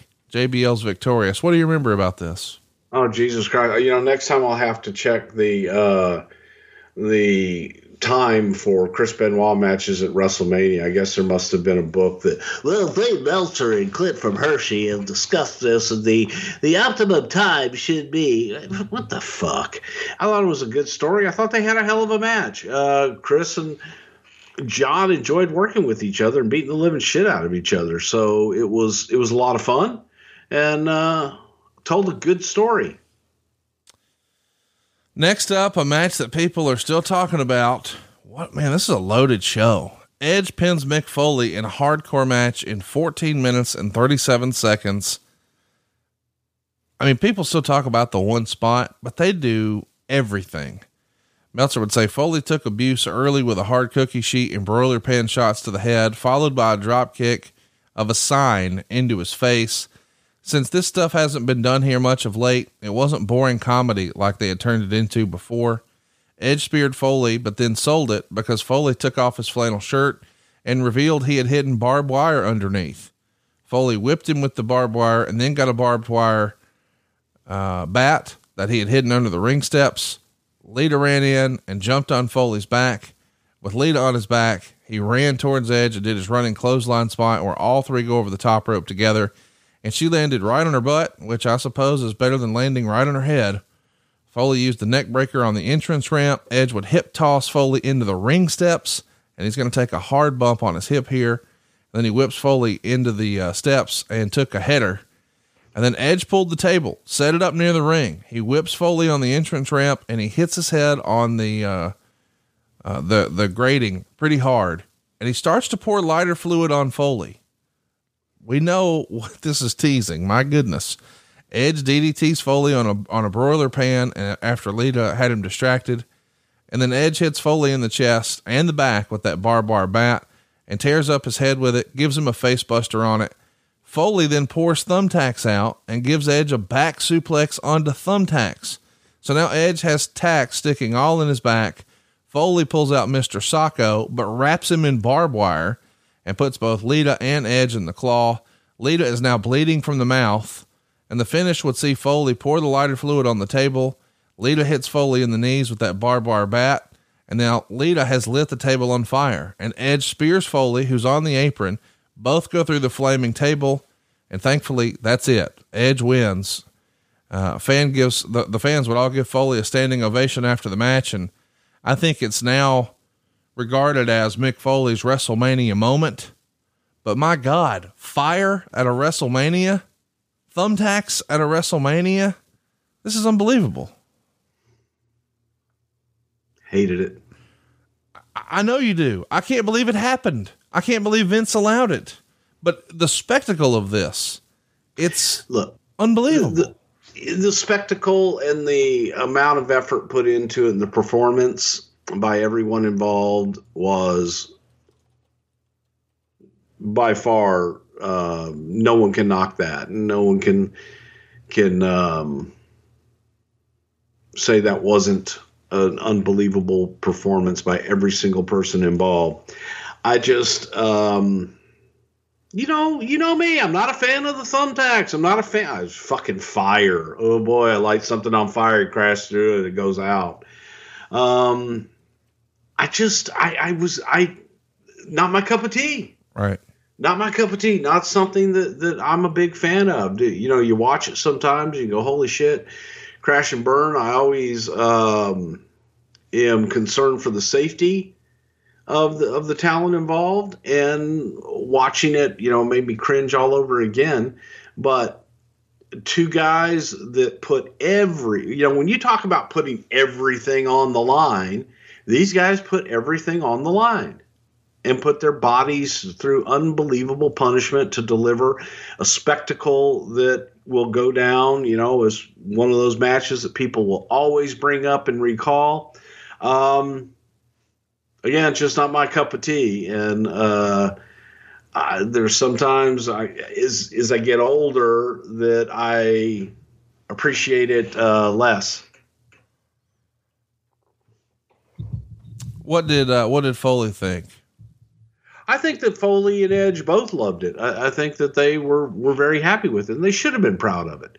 I mean, they left their heart and soul out there. When they come back through the curtain after a match like that, we're in the middle of a WrestleMania, but boy, this one still stands out. People are still talking about it to this day, but it's not the main event, and it's not exactly everyone's cup of tea. Is this a standing ovation in and Gorilla? Does Vince I take have off? no idea. Yeah. No idea. I, I, I really don't remember. I remember everybody was more concerned for their well being than anything, and they may have. It was it was that kind of a match that people appreciate what they did for the business. What'd you think of Lita bleeding from the mouth?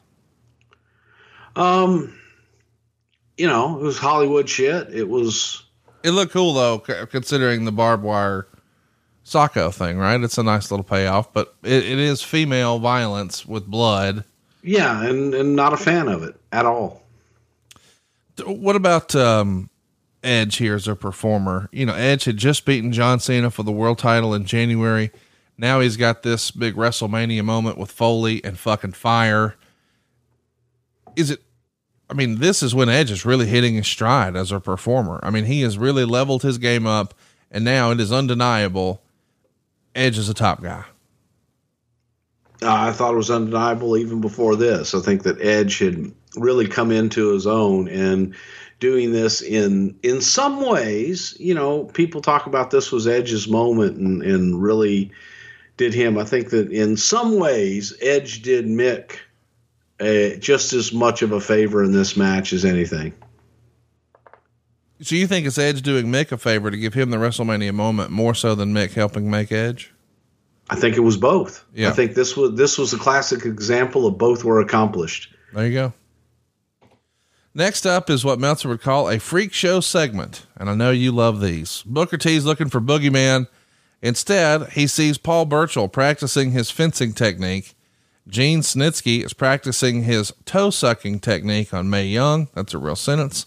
And Ted DiBiase doing a retro million dollar man gimmick where he asks Eugene to bounce a basketball a hundred times and he kicks it away at 98. And then there's Goldust wearing a dress and hitting on Booker. Is this some shit you would have produced? This feels like Crash TV that you would have liked. I don't recall. Are you Eric Bischoffing me right now? Does Eric not recall?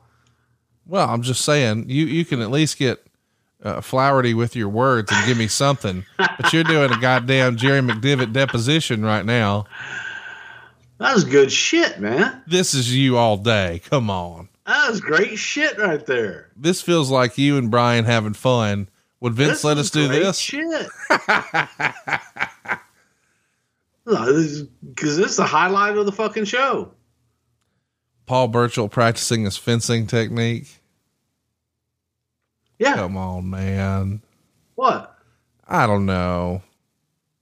Just because you can't fence, don't knock others that do.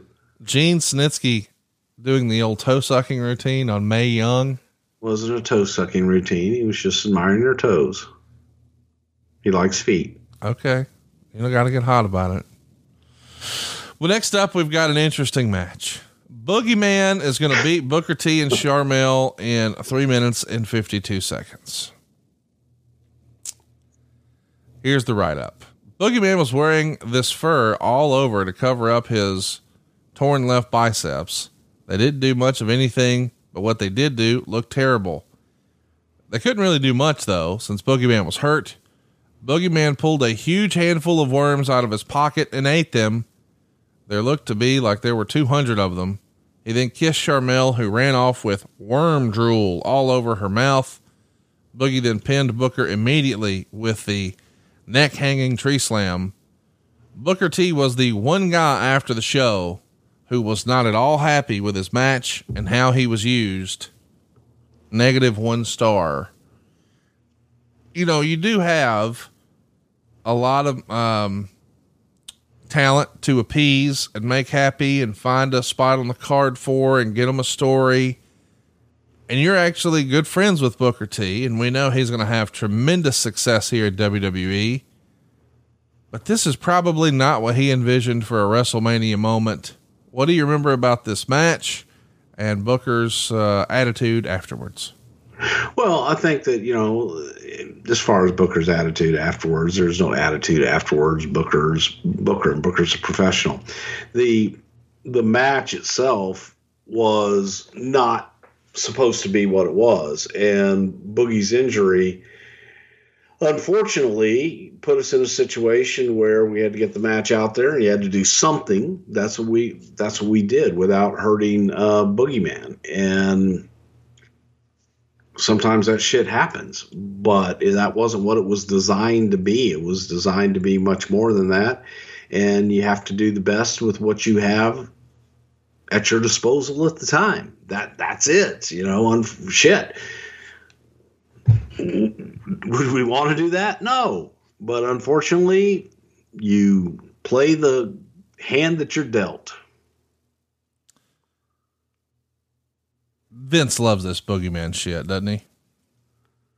I did for a while, and then you know realized that when that bell rang, it fucked everything up. It is interesting to think about WrestleMania 22. I mean, when you look at the pay per view, it's John Cena delivering a bulldog to Booker T. So it's the face of your company and Booker T. And we know the face of the company's in the main event that night. But my God, the boogeyman, it almost feels like Booker T's the one who had behavioral problems. Next up, we've got uh, a match that, again, people still talk about, but for one particular spot, Mickie James wins the WWE Women's title from Trish Stratus. I really like the storyline here of Mickie being the the stalker, the obsessed fan, if you will, for Trish. But the crowd's not really into it early. But Meltzer would say they sure were by the end. Stratus kicked the ring post and sold the leg for much of the match. James wrapped her leg around the post. At this point, a Let's Go Mickie chant started, which ended up being the real story of the match. So she's the crazy, psychotic heel, and the fans are with her. And very quickly, the crowd just turns and starts booing the hell out of Trish. And Meltzer would say Trish did a tremendous job in the match in carrying James, who was also better than usual. Trish failed going for the Stratusfaction. Uh, James came back to do the move, and they both collapsed and fell in a heap. It appeared that was the finish, but whatever they were doing got botched. They just got up, and James hit a very weak looking kick and pinned her. So the botched finish sort of ruined it. But there's a spot that they even edited out of the network that fans still love to post around this time of year where Mickie is maybe taking this obsession with Trish a little too far. Uh, what do you think of this one? And uh, is this what you would have hoped it could have been?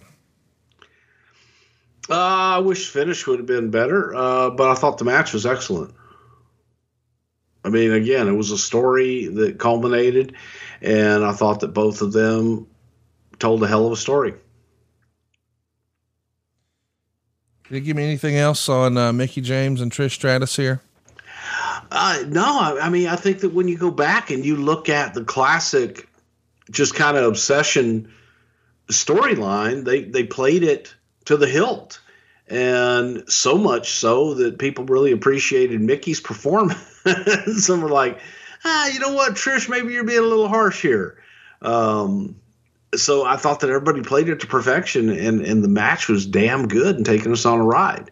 And thank God that that spot isn't on the network anymore because I didn't see it, didn't remind me of it. When uh, that spot happened, and you know what we're talking about if you're listening to this. Are people upset backstage? I mean, that had to be an audible. Oh yeah, God, uh, please, that, that's just, yeah, not in good taste. You know, there there's certain things that can be provocative and things, and that just wasn't in good taste. Next up, Vince leads the McMahon family in a hilarious prayer to God. Vince was roasted like he had spent a month in a tanning bed, complete with blisters, and had to put on 40 coats of that self tanning stuff that makes you orange instead of tan. He said he knew God didn't like him, but he's going to send God's favorite wrestler to hell unless God told Shawn personally this week that he wants to be used in a wrestling angle with Vince and to let Shawn make money merchandising him. But somehow I wouldn't think he's really God's favorite wrestler. That is Meltzer's write up. How would you categorize and describe this Vince McMahon segment where he's uh, tanned and sang a little prayer? Well, first of all, you got to be tan to be on top. and God is a top guy, in fairness. And God's a top guy. Yep. So I mean, it, it it was a classic. It was it was a classic promo. It was one of those that, um, when all's said and done, you go, okay, well, um, we did that. And to this day, it's one of those that sit there and go, uh huh. Well, um, we did that. It's an interesting time. Move on and um, change the subject. The Undertaker's up next, but before we talk about him, I'm just reminded of you know stories you've told here, just as an aside, that over the years, occasionally, Undertaker, your old pal, would have some fun at your expense and say shit like, "Hey, remember that time you made me wrestle Giant Gonzalez at WrestleMania?"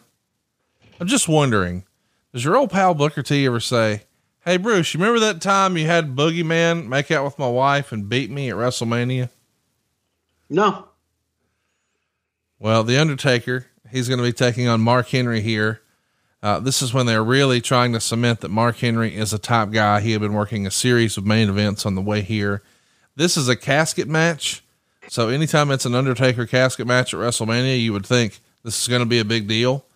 But Meltzer called it a nothing match. He says the only thing saving it from being a bad match is that toward the finish, The Undertaker did an insane running dive over the top. Now, granted, He's done that on big shows for years. But there was a casket on the floor, and he had to jump over the ropes and clear the casket, or else he'd be in a lot of trouble. This is a 44 year old man who has destroyed his body due to injuries, and he is six foot nine and around 300 pounds doing it. He did it, he flew, and he landed on Henry. Then, almost as scary, he picked up the 400 pounder with a tombstone pile driver for anyone under 300, that's not a huge deal, but that's a lot of weight to hold and one slip, and that's not a pretty thought. It turned out fine in that neither Undertaker nor Henry was hurt, but it didn't turn out fine as far as being a good match. Star and a half. I found that write up from Dave fascinating because The Undertaker is usually the target of a lot of negative stuff in this era from Meltzer. But he really loved the athleticism on multiple fronts here of The Undertaker.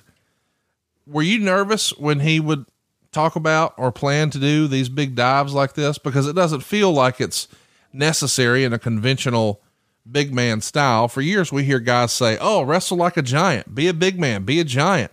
That's not very giant like, but on a special occasion like this for WrestleMania, maybe it makes sense. What say you?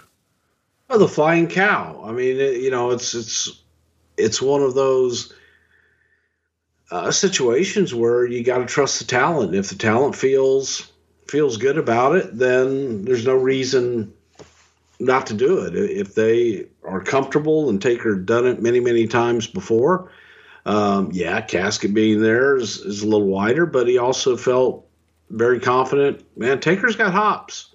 Right. Um, I, he could probably still do it. That was a dig. Um, but he probably still could, son of a bitch. Um, he's got hops and he, he's a hell of an athlete and a strong, deceptively strong guy as well. But, you know, when you talk about the match, I think that this was more of a coming out match for Mark Henry and an opportunity to be in there with the taker and say, you know, hey, let's prove yourself and prove that you can hang in this situation. And I think that Mark did that here. And this was probably one of those moments where it made people notice, sit up and go, you know what? Mark Henry could be the guy at some point. It's interesting that this is not exactly one of the more memorable moments for Taker during his WrestleMania streak, but it is a fine match. I think it's better than Star and a Half because just of, of what all Dave laid out, you just see some really cool spectacles that you still remember to this day. But it's really the last Taker match for a while that's not considered a classic because he gets Batista, he gets Edge, he gets Shawn twice, he gets Hunter twice, he gets Punk, and then he loses to Lesnar. But I think even though the streak is very much a thing here, it really starts to pick up steam, I think, with the next year. Would you agree with that? Uh, no, I wouldn't. I think that, that it had picked up probably about a year or two before that, and it meant something. I do think that the streak meant something, and had Mark been the one to defeat Undertaker, then it would have meant even more. How much serious So I, I, I think it was there. how much serious consideration was put into that? And I know in hindsight people say, "Oh, not much." You know, Mark wasn't the top guy. I wonder the reason I started this whole discussion is Mark had been working main events for a few months at this point. Like even on Yeah. European tours, they were doing three ways with Angle, Undertaker, and and Mark. So if if you're a strong enough card to main event a European tour, the company has you figured in in a big way. Yeah, and I, I think that Mark was a top guy, and I think that Mark definitely Mark Henry definitely um, was in consideration. We talked about it. We we talked about it at length, and it wasn't it wasn't a simple no. He's not the guy. Um, it went on for a while and debated back and forth, and until we finally ended up where we ended up.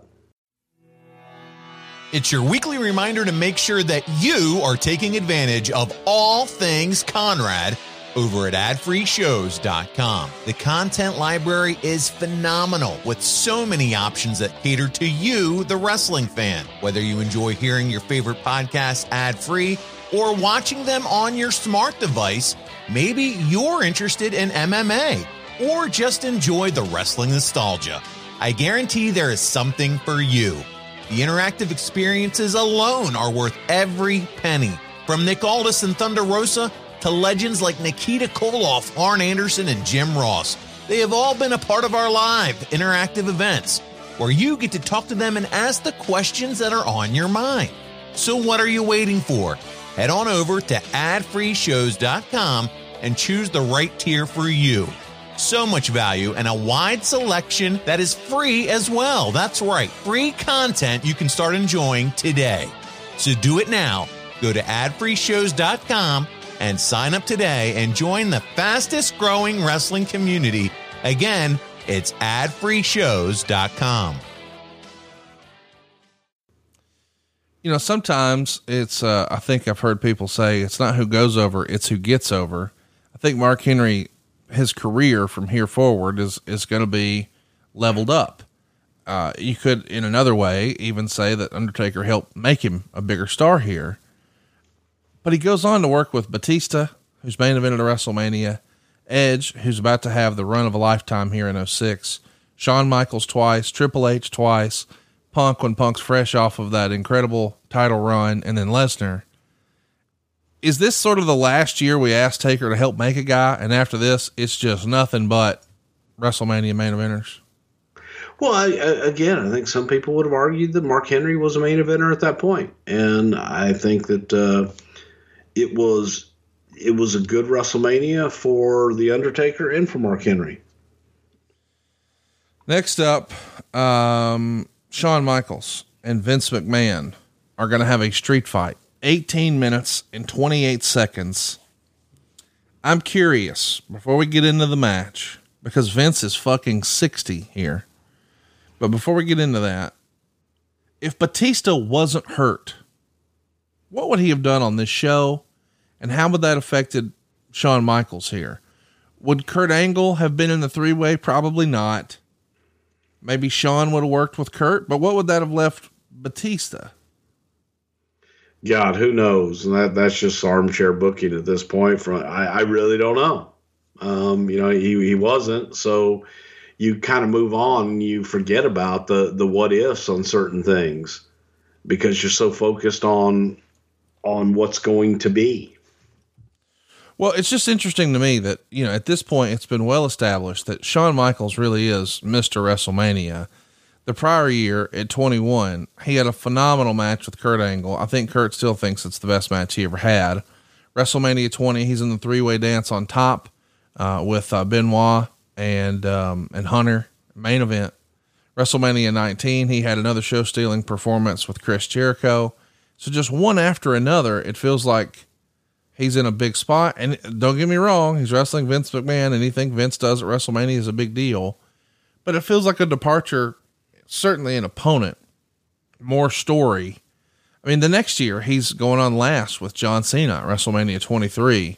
Was Shawn happy with the way the cards were dealt here and that he winds up working with Vince? Yeah, I mean, my God, I think that Vince was the top heels of all time. Definitely happy, and and I mean, again, it was a unique story.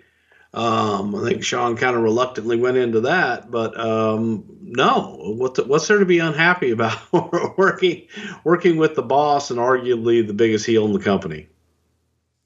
Spirit Squad are going to play a big role in this. Uh, Kenny flies like he's shot out of a cannon, and his team's going to catch him. And that was the end of their first WrestleMania. And by this point, Vince is already bleeding badly from above the eye. And Vince is going to whip Shawn many times with his belt. It's going to be what Meltzer would call big time heat. And then Shane comes out, beats on Michaels with a kendo stick.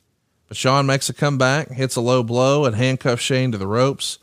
And then Shawn just destroys Vince and Shane with hard kendo sticks and uh, nails Vince with a uh, hard chair shot to the head. And Vince is really doing almost nothing, no wrestling, but it's just carried because he felt Michaels hit him as hard as he could with objects. Not to mention Michaels' incredible facial expressions that kept people with it. It was really a one sided slaughter, devoid of any usual psychology, while Shane just had to be handcuffed and watch. He would tease a do that he's going to do a super kick, but then hold up make some faces, beat Vince up a little more, and then tease it again. And the climax was pulled off of a 15 foot ladder. He put Vince on a table, put the garbage can over his head, and comes off with an elbow drop. Finally, a super kick ends it. Vince was carried out on a stretcher, but he flips off the audience on the way out. Three and a half stars. I mean, I know this, it's big on story, it's got a lot of heat, but in hindsight, I just wonder is this really the best use of Shawn Michaels? But you say he loved it. Yeah. And and of course it's the best use of Shawn Michaels by having him in a huge feature match. and you get to see Shawn perform. You got to see Shawn do all of his stuff, and you know, beat the most dastardly, despised heel probably ever. What did uh what were you thinking watching this on a monitor backstage when you see your your boss getting the shit beat out of him, pouring blood, taking this abuse? I mean, this is the leader of the company, 60 years old. We're a publicly traded company. And he's getting his ass kicked here.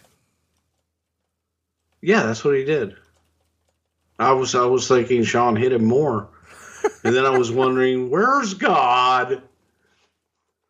God, God, where are you, my eye? Yeah, I kept waiting for a God run in. Is it a Don't little think that wasn't discussed. Oh god, are you serious? No. Okay. I got so excited just for a minute. Yeah. Hey, so WrestleMania 26 uh, is obviously uh, four years after this one, but Vince wrestles Bret there. What is it about Vince wanting to? I mean, we've also seen Vince wrestle Hulk Hogan at WrestleMania and Shane at WrestleMania. Does Vince feel like he needs to be in WrestleMania, or does creative say, "What if?" and "What if" just turns into, "God damn, that's good shit." Usually it's usually it's the battle. Uh, you know, Vince is like, "Do not do not mention me. Do do not put my name. I'm not doing it." And blah blah blah. And then eventually we'll get to the point where it's like, "Hey, yeah, well, it makes sense." Usually it's kicking and screaming begrudgingly going into it. I'm also curious when you have a guy like this who's usually captaining the ship. I mean, from what we understand, and I, you know, correct me if I'm wrong, for most WrestleManias, Vince is seated in Gorilla, but now he's just went and worked his ass off. He's pouring blood. He's got to be worn out. He's got to be sore and hurting. Does he just walk back through, sit down, put the headsets on? Or is it time to fucking go recover for a few minutes? Somebody else has got to tag in. It's time to recover later. You go put the headset back on and work. No So- time to what the fuck? You gonna rest? Rest after the show. Is that the one time you get to say shit like that to Vince? Because he's normally the guy doing that in the meetings, right?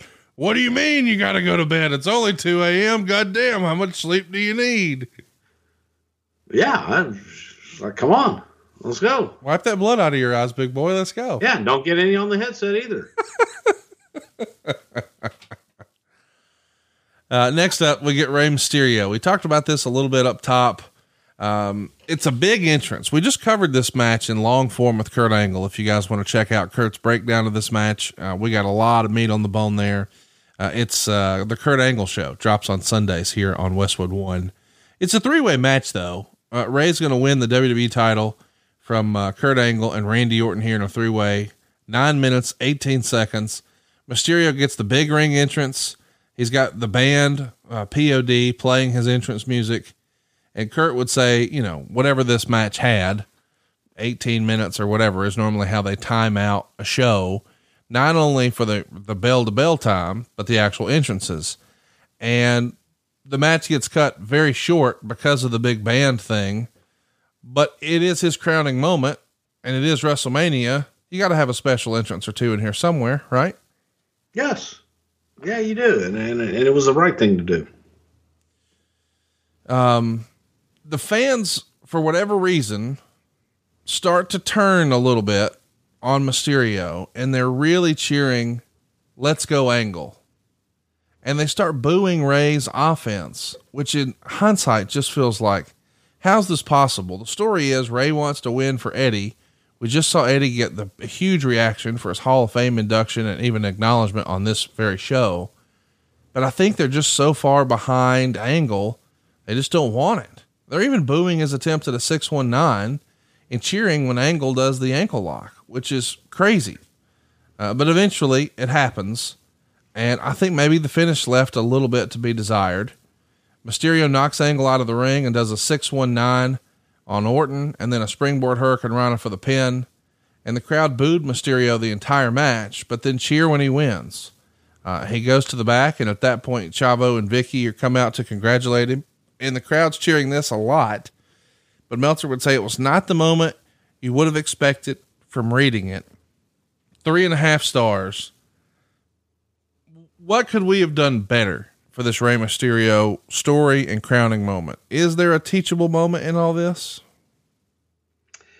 Well, I think that it was a Chicago crowd. I think it was that WrestleMania crowd more than anything, and they appreciate Angle. But I didn't think that they, when Rey won, it was the reaction you're looking for, and they did pop for Rey winning. So, to that, you got what you want. I think sometimes they were, you know, they kind of look at things a little cynical, going, ah, they're putting Rey Mysterio over here, so we're not going to go the way they want us to go and but the match itself good quick match told the story and you got the hell out of there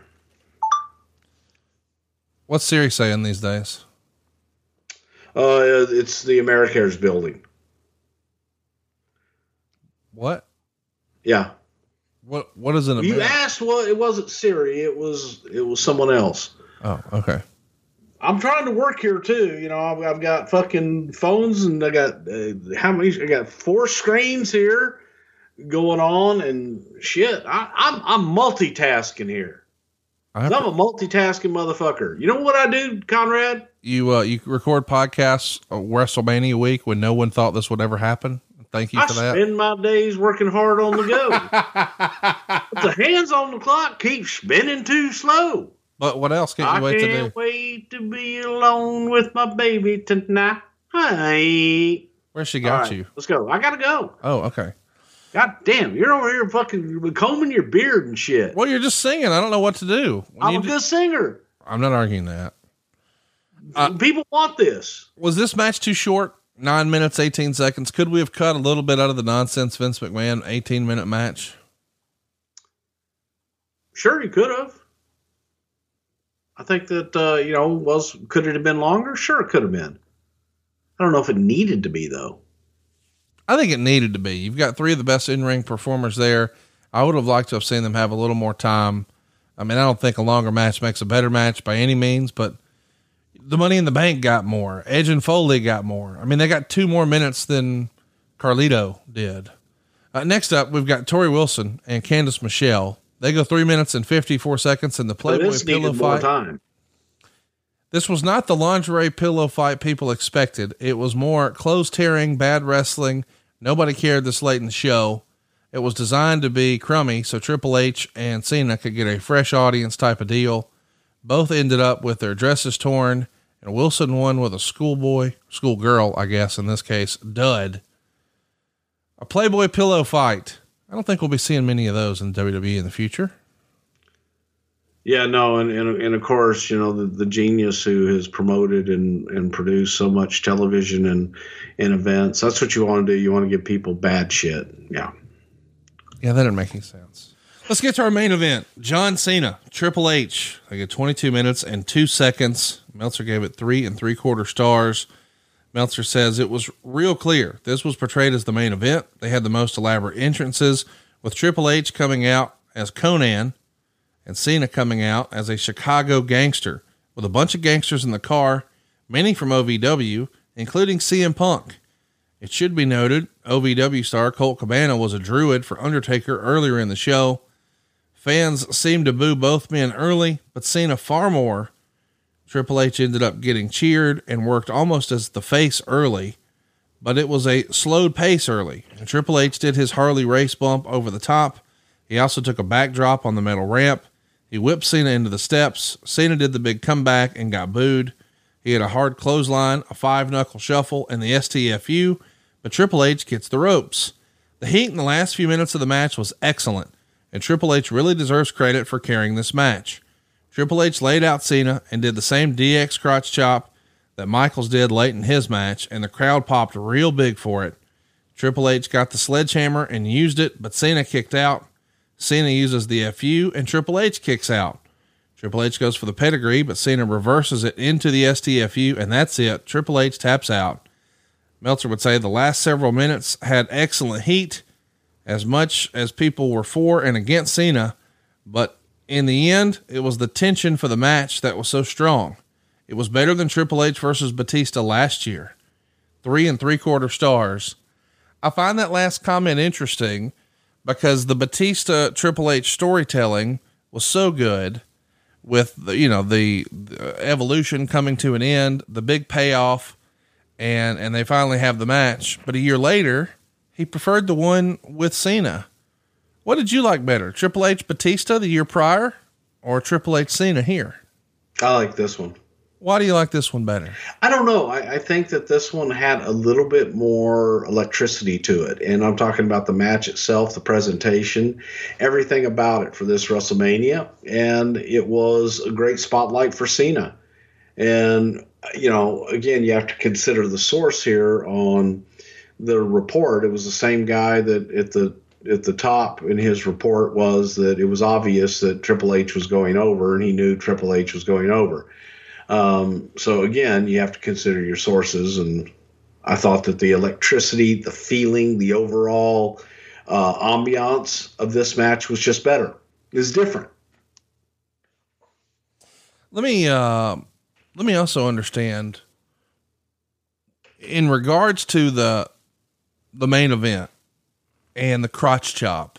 And we also saw the crotch chop from Shawn Michaels in his match with Vince. DX isn't actually going to be revealed as being a thing for their sort of reunion tour here in 2006 until June. Did going into this, you already have that planned for sure? Or was it just one of those what ifs? Or did it just organically happen? And when the crowd popped, you thought, oh shit, there's something here. It organically happened. And I mean, they crotch chopped in every match. Right. But here it does feel like this is noted as this is the first inclination. Hey, DX is coming back. Was it something that Triple H and Shawn were pushing for and, and liked the idea, or was it just earmarked? No, it was just something that organically happened. And we said, "Hey, what if we did this?" I we, that one really wasn't planned. Looking back, were you happy that Jim Ross did the commentary instead of Joey Styles? Not really you could have been you would have been happy either way. I'd have preferred Michael Cole. Oh man, you're just a natural heel, just a natural heel. Uh, John Cena, is this his big first major? I mean, he's had WrestleMania moments. I mean, going back to 04 when he beat Big Show for the U.S. title at 20, that was a cool moment. And then the year prior, he is working for the world title, but he's not going on last. John Cena is now going on last and beating a heritage character like Triple H this is sort of the the crowning officially seen as the top guy, right? Yeah, I think that this is one more move in that direction to just you know move him there and solidify it. It's interesting to think, you know, who closed the show the prior year because you go back to that famous Royal Rumble where Cena and Batista both hit at the same time, and it was a whole situation. They go. It felt like they thought Batista was going to be the top guy and then he's injured here. He's not even in, on this WrestleMania, even though he main evented the prior year. It does make me wonder would Cena have closed the show if Batista wasn't injured? Do you think by that point Vince had just decided we're going with him, or did the injury create the opportunity? We had already decided we were going with Cena before this, yeah. So I mean, it, Cena was the guy. Uh, Wrestling Observer readers rated Edge and Mick Foley as the best match, and the Money in the Bank ladder match as second, with Cena and Triple H third. I know you didn't love the Edge Foley match. What was your favorite match on this show? My favorite match was Cena Triple H. The worst match was, uh, according to the readers, the Boogeyman match, followed by, of course, the Playboy Pillow fight. That's sort of neck and neck there, huh? yeah, they got to be tied. Uh, where do you rank this well, WrestleMania? they had more time. If the pillow fight could have had like 18, 19 minutes. I love you for that. Had time to, you know, tell a good story with that. And, well, if those ladies would slow down and sell a hold.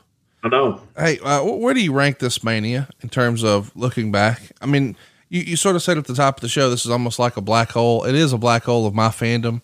I mean, I was watching, but not as intently as maybe I was, you know, 10 years prior.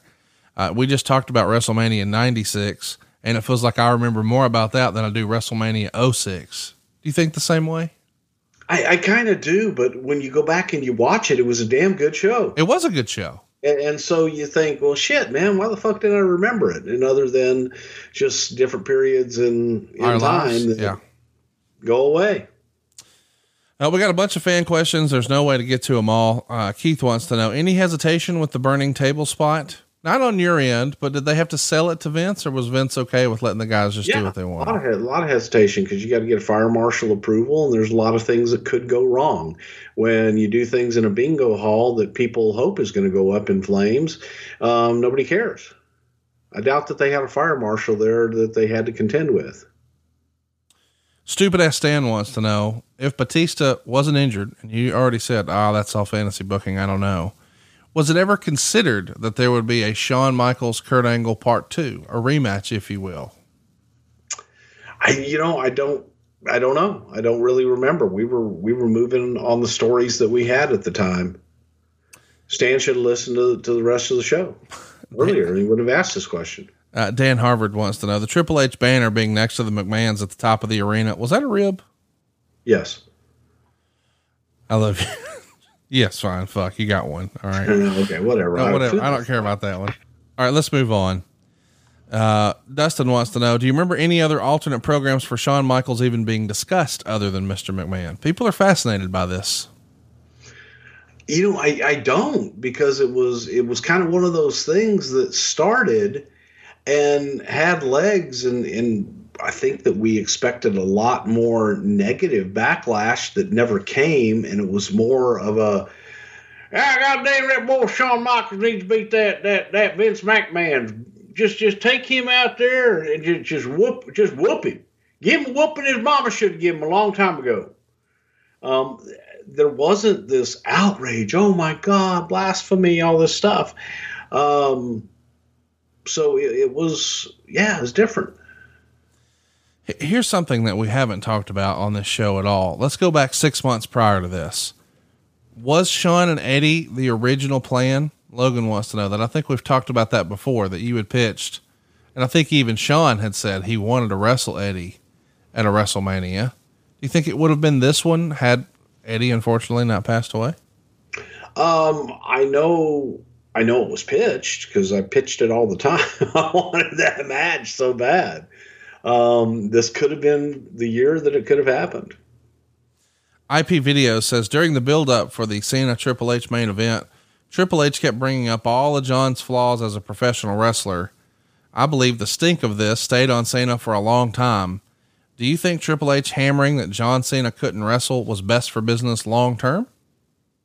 Well, I think that Cena proved that he could and that he could hang, and in the end, the result speaks volumes. Well, I hope that you guys enjoyed that we have pulled off the impossible this week. We managed to uh, sequester nearly two hours out of Bruce this morning on WrestleMania week. Bruce, I'm pretty excited. I know it's a, it's a different WrestleMania. I'm thankful that it's different from last year's though. We're going to have fans in person tomorrow night and Sunday night. It's on Peacock. And from what I understand, it's only uh, a couple bucks to go ahead and get signed up. We used to pay like, I don't know, 50 bucks for WrestleMania and now it's a couple dollars. So I know a lot of people are being boo birds about the Peacock deal, but that's a pretty hell of a deal. That's a pretty, pretty great trade. Absolutely, it is. Uh, And Wrestle- he has so much more. WrestleMania this weekend. What are you most excited about? That it'll be over? Isn't that terrible? Um, you know, I'm I'm most excited to be performing in front of a live audience and to see people again. Earlier this week, uh, our great close personal friend Eric Bischoff became a bona fide Hall of Famer. I'm so happy for him. Anything you want to mention about your pal Eric getting in the Hall of Fame? Uh, just long overdue. Uh, extremely happy for him, and got a nice. Uh, we took a very nice photo You gonna post it? uh, that day. I sent it to you. I know, but I didn't assume that was for public consumption. It wasn't. So w- can we ever post it? You can post it tomorrow. Okay. Saturday I night. framed. Oh, did you really? Oh, of course you did. I forgot. You got a fucking whole thing now. You're You doing. forget that's my new obsession now. Where, where whereas like I sit up late at night and I can't sleep, so I just go and frame shit.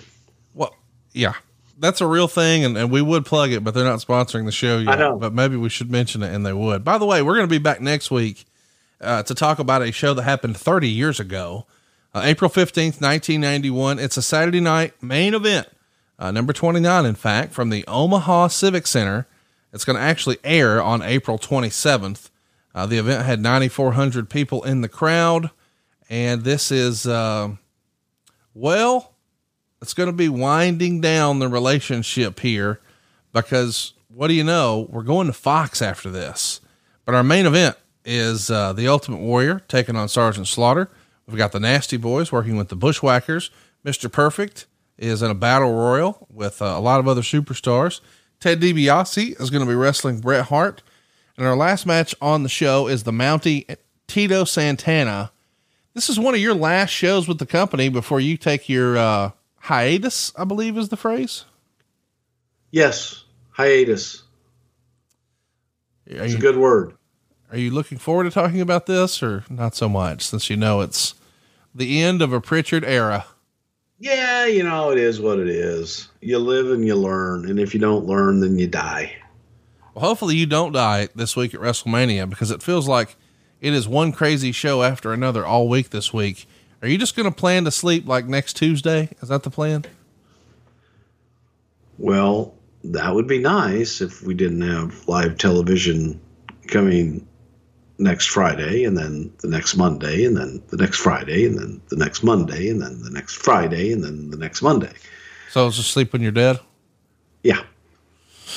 Well, I hope you don't die before next week because I'm looking forward to talking about 1991 WWF right here on Something to Wrestle with Bruce Prichard. You want to go to lunch? Sure, man, I want to go to lunch. First donde es el Pancho Villa? Si bien. De nada. Rock on. Are You excited WrestleMania's tomorrow? I am. What's going to be better, Saturday night or Sunday night? Both. Ah, oh, it's a bullshit answer. See you next week, folks. Man, we love talking about our friend Steven Singer, and I'll tell you, the competition must really hate this guy. He just makes the experience of buying a diamond better and better, and he makes it fun. Steven is the very first to offer each and every customer the perfect price. That's right. Have you ever wondered if you're getting the best price? Are you uncomfortable negotiating? Well, head to Steven Singer Jewelers and you're guaranteed to get the perfect price. You'll never pay more than the guy sitting next to you. Here's a little insider tip. Most jewelers mark their merchandise way up just to mark it down to make you feel like you're getting a deal. The guy next to you may be paying less. Do you want the most important purchase of your life to be based on your negotiating skills? That's never the case at Steven Singer because at Steven Singer Jewelers, you're guaranteed to get the perfect price all day, every day, 365 days a year. That's why we trust Steven Singer. He makes the experience of buying a diamond so easy. So check out Steven Singer Jewelers at the other corner of 8th and Walnut in Philly or online at IHateStevenSinger.com. Steven Singer Jewelers, one place, one price. John brings his skewed sense of humor. Jeff brings tips to cut strokes off your next round.